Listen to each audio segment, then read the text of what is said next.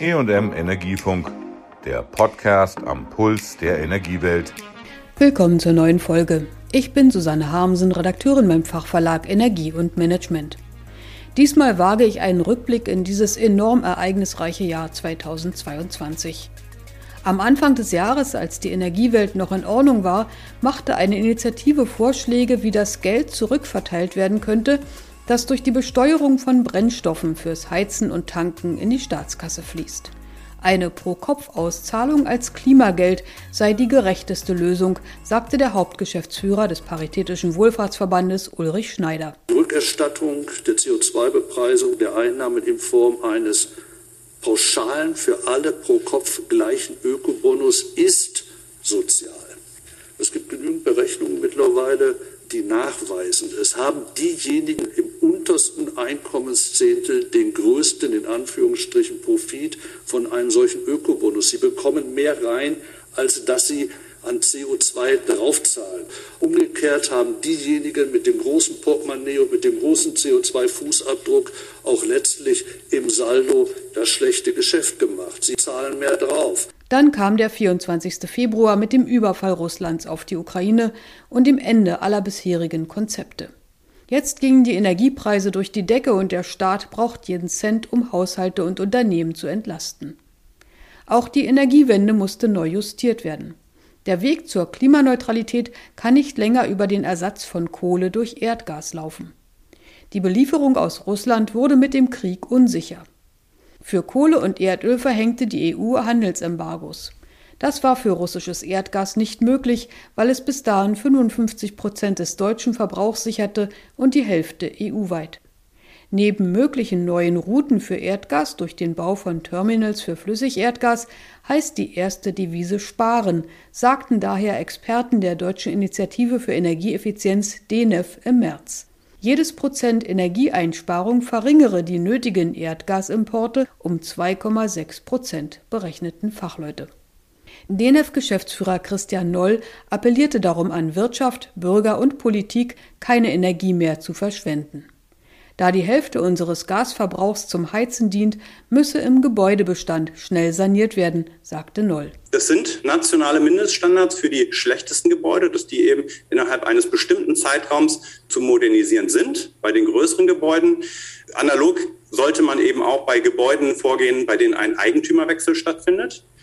Wir brauchen gleichzeitig aber auch eine Fördergarantie, damit die Mittel dafür zur Verfügung stehen. Da werden nach unserer Einschätzung 20 Milliarden Euro im Jahr für die ganze Legislaturperiode notwendig sein und sollten auch vom Bundeshaushalt zur Verfügung gestellt werden.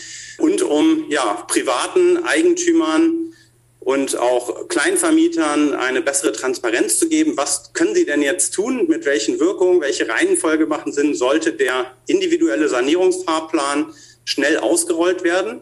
Es gibt neue Möglichkeiten zur schnellen seriellen Sanierung.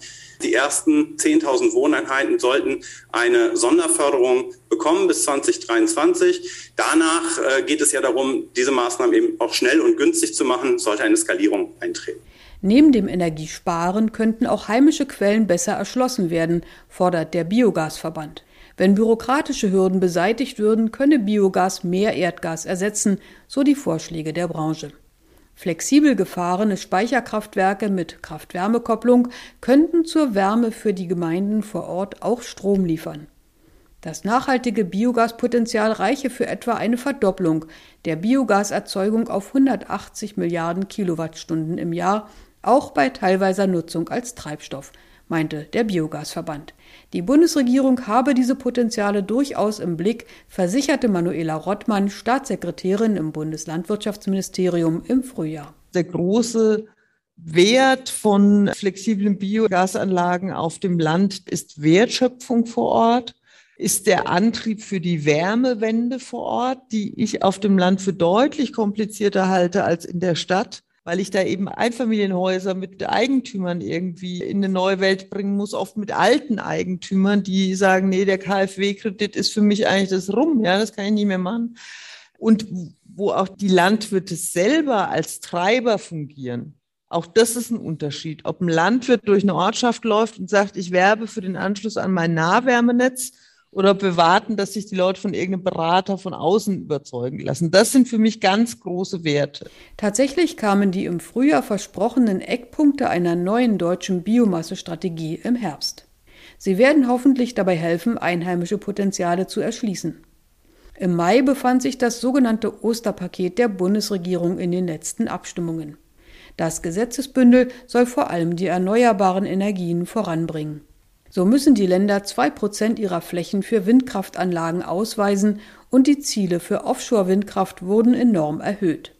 Die Branche zeigte sich erfreut, warnte aber vor unerfüllbaren Ambitionen. Stefan Timm, Geschäftsführer des Bundesverbands der Windparkbetreiber Offshore, sagte: Das heißt, wir bauen also in den nächsten acht Jahren fast dreimal so viel Windenergie offshore zu, wie wir in den letzten zehn Jahren gebaut haben was das für eine Branche bedeutet, die ein ständiges Auf und Ab erlebt hat. Und deshalb ist unsere erste Botschaft, wir brauchen Kontinuität. Wir brauchen Kontinuität für die gesamte Wertschöpfungskette. Und die Lieferkette, die Wertschöpfungskette muss in den Mittelpunkt der Politik gerückt werden an der Stelle. Wir müssen dafür sorgen, dass wir Produktionskapazitäten steigern in Deutschland. Und da reden wir über mittelständische Industrie. Für die sind diese Investitionen keine Kleinigkeit. Wir brauchen Rechtssicherheit. Wir können uns es nicht leisten, dass die Zuschlagsentscheidungen der nächsten Ausschreibungsrunden so unsicher sind, dass wir Klageverfahren haben, die langwierig sind und am Ende dazu führen, dass die Investoren nicht in der Lage sind zu starten. Mit der abklingenden Covid-19-Pandemie konnten endlich auch Messen und Kongresse wieder wie gewohnt stattfinden. Auf der Intersolar im Sommer in München beschrieb Klaus Obanke, Vizepräsident für Wind und Solar bei Startkraft, wie sich das anfühlte. Wir haben den Eindruck, dass alle Aussteller und Besucher enorm froh sind, nach zwei Jahren Corona mal wieder in den intensiven persönlichen Austausch gehen zu können. Die Branche boomt, gerade auch in Deutschland. Der Ausbau der Erneuerbaren steht ganz oben auf der politischen Agenda, jetzt nochmal angetrieben durch die geopolitischen Entwicklungen. Also der Markt ist auf jeden Fall gefühlt schon in einer enormen Aufschwungphase und es gibt einfach viel zu besprechen. Zentrales Thema des BDEW-Kongresses in Berlin war die sichere und bezahlbare Energieversorgung in Deutschland, auch ohne Lieferungen aus Russland. Bundeskanzler Olaf Scholz versprach den versammelten Energievertretern, wir müssen den Ausbau der erneuerbaren Energien massiv beschleunigen. Es liegt in unserem überragenden öffentlichen Interesse, dass wir in den kommenden Jahren den Turbo bei der Energiewende einlegen. Jedes Windrad, das in Deutschland gebaut wird, jede Photovoltaikanlage leistet einen Beitrag, damit unsere Energieversorgung unabhängiger und nachhaltiger wird, sicher ist und bezahlbar bleibt. Dabei ist unser Ziel, die vielen Bremsklötze beim Ausbau der erneuerbaren Energien, die sich Stück für Stück angesammelt haben, zu lösen. BDEW-Hauptgeschäftsführerin Kerstin Andrehe wandte sich dabei gegen Stimmen, die Gas komplett abschreiben wollten. Immer notwendig sein wird Gas. Das wird nicht dauerhaft Erdgas sein. Aber wir werden immer Moleküle brauchen, um unser Energiesystem und unsere Energiesicherheit zu stabilisieren. Und deswegen ist der Satz, die Brücke Gas ist eingestürzt, falsch, weil wir schon auf dieser Brücke stehen und weil wir sagen müssen, was ist das Ufer, was ist die andere Seite, was ist der Endpunkt dieser Brücke.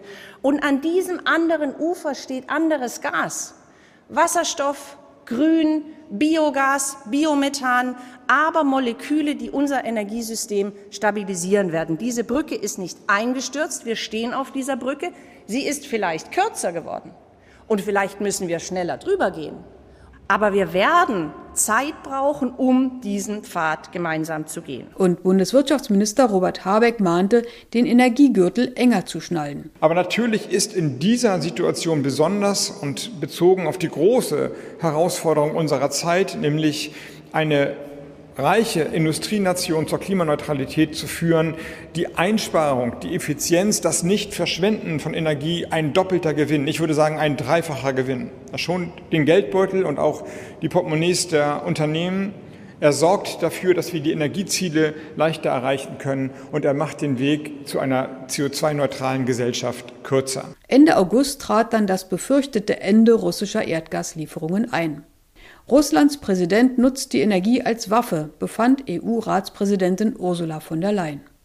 Am 26. September wurden zudem drei Stränge der Pipelines Nord Stream 1 und 2 bei Anschlägen schwer beschädigt. Für den Verband Zukunft Gas erläuterte Vorstand Tim Kehler, wie es nun weitergehen kann. Insgesamt haben wir, wie gesagt, sehr schnelle, sehr pragmatische Entscheidungen gesehen. LNG-Schiffe sind beschafft worden, Marktregeln sind angepasst worden, die finanzielle Leistungsfähigkeit der Gasbranche ist gesichert worden. Von daher kann man der Regierung an der Stelle erstmal ein vernünftiges Zeugnis ausstellen, dass hier alles getan wurde, was man in so einer Krise auch machen kann. Von daher ist davon auszugehen, dass wir Erdgas in Deutschland für den Kohleausstieg in den nächsten zehn Jahren in jedem Fall brauchen, und zwar nicht zu geringeren Mengen. Und wir müssen dann überlegen, wie wir aus diesen Systemen dann auch wirklich wasserstofffähige Systeme machen, wie wir das Gassystem, das Gasnetz, die Importterminals, die Kraftwerke in Richtung Klimaneutralität auch bringen. Hier fehlt derzeit der Rechtsrahmen. Hier müssen wir die Regulierung der Netze, aber auch des Handels so gestalten, dass Wasserstoff wirklich zu einer Marktenergie wird. In diesen Tagen nehmen die ersten Terminals für Flüssigerdgas in Wilhelmshaven und Lubmin ihren Betrieb auf. Künftig sollen es fünf Terminals werden. Dazu liefern Norwegen und die Niederlande mehr Erdgas und Kohlekraftwerke gingen aus der Reserve wieder in Betrieb.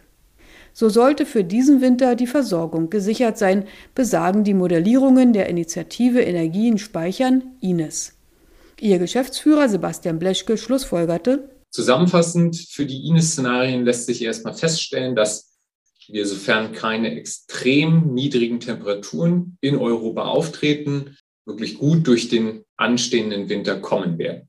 Gasmangellagen können zwar modelltheoretisch noch nicht vollständig ausgeschlossen werden, ein Eintreten ist allerdings aus unserer Sicht sehr unwahrscheinlich. Eine Herausforderung wird es sicher für den Winter 2023-24, die Gasspeicher wiederzufüllen, dann ganz ohne russisches Pipeline-Gas.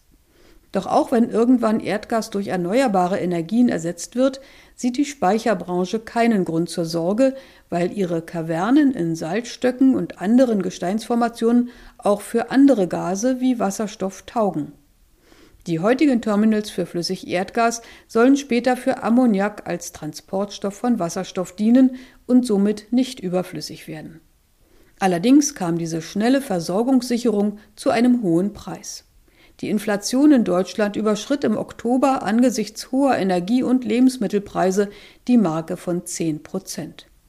Das Statistische Bundesamt meldete den stärksten Preisanstieg seit etwa 70 Jahren. Das war die letzte Folge in diesem Jahr mit einem Überblick über wichtige Ereignisse. Ich hoffe, Sie verleben frohe Feiertage und kommen gut hinüber ins Jahr 2023. Tschüss, sagt Susanne Harmsen. Das war der E&M Energiefunk. Bleiben Sie voller Spannung.